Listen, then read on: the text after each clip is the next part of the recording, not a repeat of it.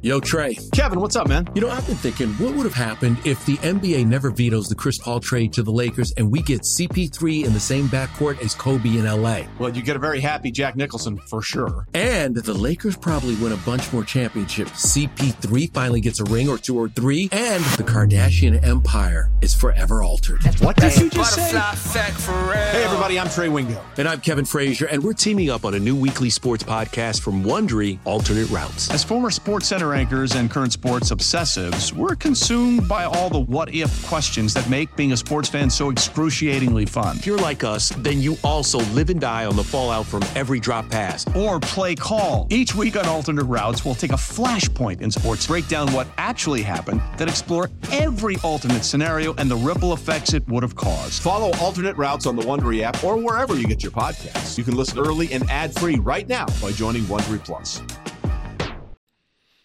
Welcome on in, WIP Daily for July 5th. Hope everyone out there had a great holiday weekend, whatever you call it, the Tuesday extended weekend. But I uh, appreciate everyone, of course, subscribing, following, downloading WIP Daily, the best of what goes on on WIP. Of course, my podcast here uh, with my big take of the day, and, and of course, all sorts of other little things we throw on the feed between Go Birds and High Hopes and, um, and some great segments we have on the air every single day. And you know, if you were if you've been kind of away for a few days or kind of out of the loop, you've missed a lot, but nothing at the same time. So James Harden opts into his contract with the Sixers, and then he asked for a trade, and then you know it was like, where's he gonna get traded? And it seemed like you know when I was last in to the studio on Friday, that maybe it was going to be a, a really quick thing. That it was easier to trade James Harden early rather than later, matching money and all that kind of stuff. And now we sit here, and I sit here on a Wednesday morning post July 4th. He's still a Sixer. And the reports are that he might stay a Sixer. And, you know, this all goes back to Daryl Morey. And I have wondered since the beginning of his tenure here in Philadelphia why he garners so much trust by fans around the NBA and, and really, obviously, specifically here in Philadelphia. I don't think Daryl Morey has done a very good job. And I think Daryl Morey is a little bit of a con artist in terms of making you believe he's really good when he's not actually that good at what he does. And the the the comp I, have used for a long time now. He is ba- basketball's version of baseball's Billy Beane. He's basketball's Billy Beane is what I'm trying to get at. In which early on in his career, he was ahead of a curve, way ahead of a curve, and he did a lot of really smart things because no one knew what he was doing. But then once they caught up and the brain power caught up, it just hasn't it, it, his performance and his team's performances have not matched. So as we sit here now, this will become an offseason on whether or not you trust Daryl Morey. And there's there's a lot of stuff going on right now. Obviously, the Harden situation. We'll get to the Maxey stuff and and the reports out there right now. And I just want to kind of circle back to the one move the Sixers have made because they haven't traded Tobias Harris, they haven't traded James Harden, they haven't done anything besides put out you know a lot of baloney about Tyrese Maxey into the media. The only thing they've actually done over the last week is sign Pat Beverley, which I like Pat Bev. Pat Bev's an energy guy. He's a defensive guy. One year deal. I have no problem with the move to sign Patrick Beverley to be a depth piece off the bench point guard for the Sixers. I'm all good with that. But you realize what Patrick Beverley is, right? Patrick Beverley is an ex Rocket. It's become an amazing bit that Daryl Morey has that he can't bring in anyone to Philadelphia that doesn't have rocket size. Anyone. It is ridiculous. PJ Tucker, James Harden, Anthony Melton, House, I mean, you go down the line. Pat Bev, they're all Rockets. They're all Rockets all the time. And it, this goes back to my feeling that he hasn't had an original idea in a decade. You know, it's it's interesting as you think about Morey back in his day with the Rockets, and I was a big fan at one point because he was ahead of the curve. But now it just feels like he's recycling his old moves. He can't find the next Pat Bev. He can't find the next PJ Tucker. He can't find the next James Harden. I realized that that's harder to do, but it might have been Tyrese Halliburton a few years ago. He can't find that guy. So he keeps going back and recycling the same moves, same players over and over and over again. It's it's actually tiring at this point.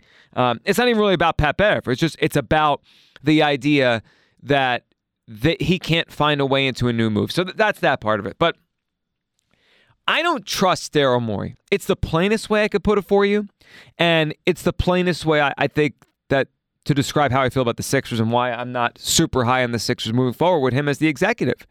So if you go back to the the Ben Simmons thing, because you know there's been some some pushback recently, last couple days, it seems like that. Hey, you know he doesn't trade James Harden now because look, he held on to Ben Simmons and that worked out. Well, yes and no.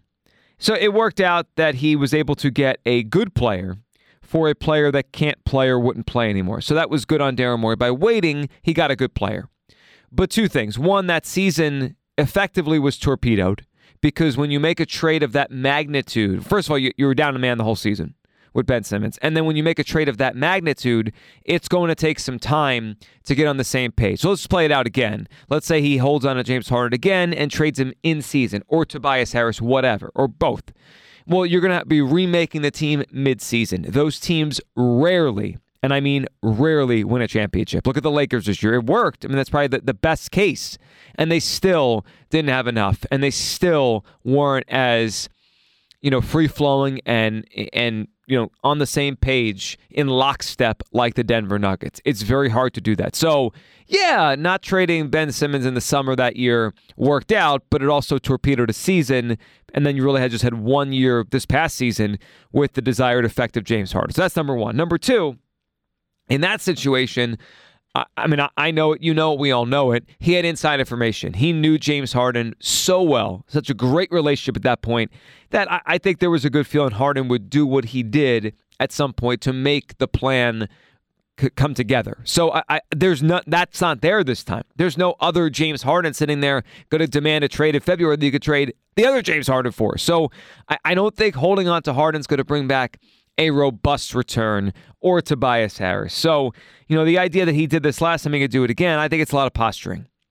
So the idea of James Harden coming back and the one year deal and the opt in and Morey playing Harden I'm just not sure if Daryl Morey has an idea of what he's doing. Daryl Morey strikes me as someone who clearly knows a lot about how the NBA works. He clearly knows a lot about how the salary cap works, how trades work, how leverage works. I think he's good at all those kind of things. I'm not really sure if he understands how the game works. Like, I, I think, you know, if you told him, explain the game of basketball, sure, he could explain it. I'm, I don't think he's a dummy like that. But the, the relationship between players, the chemistry between players, how to look at a player and, and just kind of see that that guy's a winner or he's not. I don't think he has it. I really don't. I, I think Daryl Morey, like sometimes we, we, in sports, we, this line has kind of come about the last 10, 15 years. Like, well, he's just an analytics guy. He can't, he doesn't know the game, not a basketball guy. And the more I get to observe Daryl Morey, the way he talks about the game, the way he builds teams, I feel that. I really do feel that he is less of a basketball guy and really just a numbers guy, an analytics guy.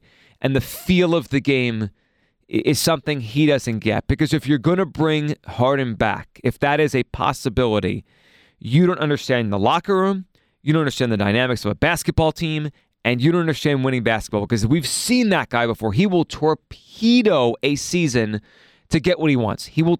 I mean, he showed up to Houston in a fat suit, in a fat suit. So that's why I, can't I, can't go there. I mean, I, I just I cannot go there with Harden coming back, and I can't go there with trusting Morey to do the right thing. So that, that's the Harden angle of it. I don't trust Daryl Morey on a lot of uh, levels, but I certainly don't trust him when it comes to handling James Harden, a guy he's got a close relationship with, and now for whatever reason they may be on the fritz, and and you know maybe it's because the contract or whatever, maybe he lied to James Harden or misled him last summer.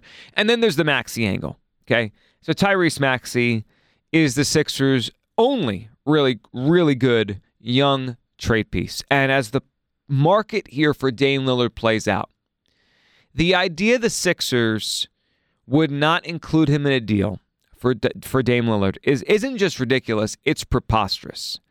And again, I go back to Morey and not trusting him and Morey not understanding what he's seeing in front of him you know, I'm sure you could give me a breakdown of, of Maxey's stats at this age and compare them to other great players in the league and say, look, look at him here, look at him here. He could become that. And, and I give Maxey a chance to become an all star. But if Daryl Morey thinks that he's not worth giving up for Dame Lillard, then he's clueless. I mean, he's absolutely and totally clueless. He is worth giving up for Dame Lillard. I would do it in a second. The Sixers should consider this immediately. And the idea that that's being put out there now that Tyrese Maxey isn't available, even if prime Michael Jordan, if you know whoever, Giannis, who, you pick the great player and, and you can't have him for Tyrese Maxey. It, it's just so silly. And why? Like, why put Tyrese Maxey on this pedestal? The other part of this weird dynamic this offseason has been that they're not going to extend Tyrese Maxey's contract. So you believe in him that much, but you want to wait. Is that for next summer? Is that for flexibility? I, am not sure what, what Daryl Morey is trying to do here. But, you know, the Sixers have a problem. And I, and it's been a culture problem. It's been an eye test problem. It's been it's been there for years. And I think uh, more of this comes back, and, and it's on Morey to not to see it or not see it. But Joel Embiid. So the more that I have really thought through the Joel Embiid situation. I, mean, I think most of you guys how I feel. I don't think he's a championship player. I would trade him. I would blow the whole thing up. I would move on from Harden, Tobias, Embiid. I would keep Maxey, and I, I would try to go off of that. that. That's how I'd build the team. But if you're going to keep Joel Embiid, you got to recognize what he is. And if you don't recognize what he is by now, you're doing yourself and, and your team and your fan base a disservice. He's not an alpha. He's not a number one and Joel Embiid will never be the lead player on a championship team. I mean, the fact that Daryl Morey can't see this is preposterous. And you know, the idea of keeping Maxey as Embiid's two, it's fun, it's nice. It's not a championship duo. It, it just isn't. Now, if you got Dame Lillard and you moved Joel down the pecking order, I would consider revising my feeling on Joel Embiid. I have to watch it play out, you know, a little bit to see if he's accepting his role. But as a two or a three, Joel Embiid could do it. I, have compared him in the last two months to Chris Bosh. Chris Bosh was a was a tremendous player. I mean, Chris Bosh, a Hall of Famer. Unfortunately, had the blood clots that, that kind of cut off his career. Otherwise, otherwise he would have had many years to add to what he was doing on the court. But Chris Bosh was tremendous. Chris Bosh was never going to win anything in Toronto by himself. And whether or not it was money, friendship, or self awareness, whatever, he teamed up with LeBron James and Dwyane Wade.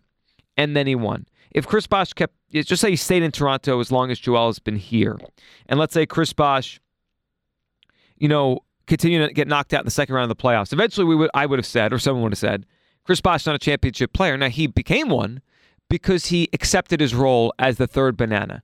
Could Joel Embiid become a championship player or be on a championship team if Dame Lillard is the man? Potentially, maybe, and that's why it's worth exploring for a guy as good as Dame Lillard. Is is the Tyrese Maxey Joel Embiid combination going to win a championship? I mean, seriously, Ser- seriously, think about that for a second. They're not. I mean, they're just they're not going to win. So, you know, I, I, think Morey suffers from a lack of an ability to have an eye test, the body language test. Because if you hit your wagon at James Harden, you're not a body language guy. So the body language issues are there. The inability to separate analytics from eye test are, is there. You know, playing the game, everyone thinks you're smart because you're not every trade rumor. You know, he he plays that game very well in the media. I, I just am waiting for Daryl Morey to wow me. Just wow me once. It hasn't happened once since he got to Philadelphia. I think he's more bark than bite. I think he is a guy whose reputation was made 10, 15 years ago, and he's just sat on that for a long time. And it's disappointing because the only way for the Sixers to get out of this malaise they're in, this this you know stuck in mud place they're in, is for Daryl Morey to be as good as people hope he is if he could pull off this trade and that trade and move assets. Like, that's why he's here. That's why he gets paid $12 million per season to be that kind of executive. And if he's not going to be that kind of executive, then I, am not really sure what we're doing here. And I'm not sure the plan this offseason. But it really comes out of this Do you trust Daryl Morey? I do not. I haven't trusted him for a while now. I thought, you know, as the, it really became when the Ben Simmons situation was playing out. I'm like, does this guy really, really know what he's doing? Is this guy really have a clue what he's doing? And and more and more, I became convinced he did not have a clue of what he's doing. And I think the more that continues, the worse it's going to be for the Sixers. And the closer we get to the season without moves, the harder it's going to be for the Sixers to get a cohesive unit together to go try to win next season as again, it's another year of Joel Embiid, another year where he's now over the age of 30, and you, you don't know how many of these years you have left. So I'm disappointed in Daryl Morey. I don't think he has a clue to what he's doing to build a championship team. He is baseball's Billy Beane. And if you trust them, and if you trust them the whole time, man, you have you have some strong lugs because you, you've been holding your breath for something special for a long, long time. Uh, I just don't trust him. I, I, I think Dar- the, I think the league is caught up to Daryl Morey. Too many smart executives, too many smart people out there, and and I, think that he is just a man without really a plan and just hoping that things fall in his lap. That's not really how you go about building a championship team. That's more luck and hope than it is skill and intuition. Everyone, appreciate listening. Hope you had a great July 4th. Back tomorrow, another episode. We'll be doing the video podcast again soon with Tucker Bagley. Appreciate you guys listening to WIP Daily. Of course, follow the podcast, auto downloads. Put the auto download little icon on. Boom, you get it as soon as it drops into your feed wherever you get your podcast. Um, and of course, the YouTube 94 WIP. Subscribe to the YouTube page. Put up put up a lot of video podcasts here, especially as we get close to the MLB trade deadline, Eagles training camp.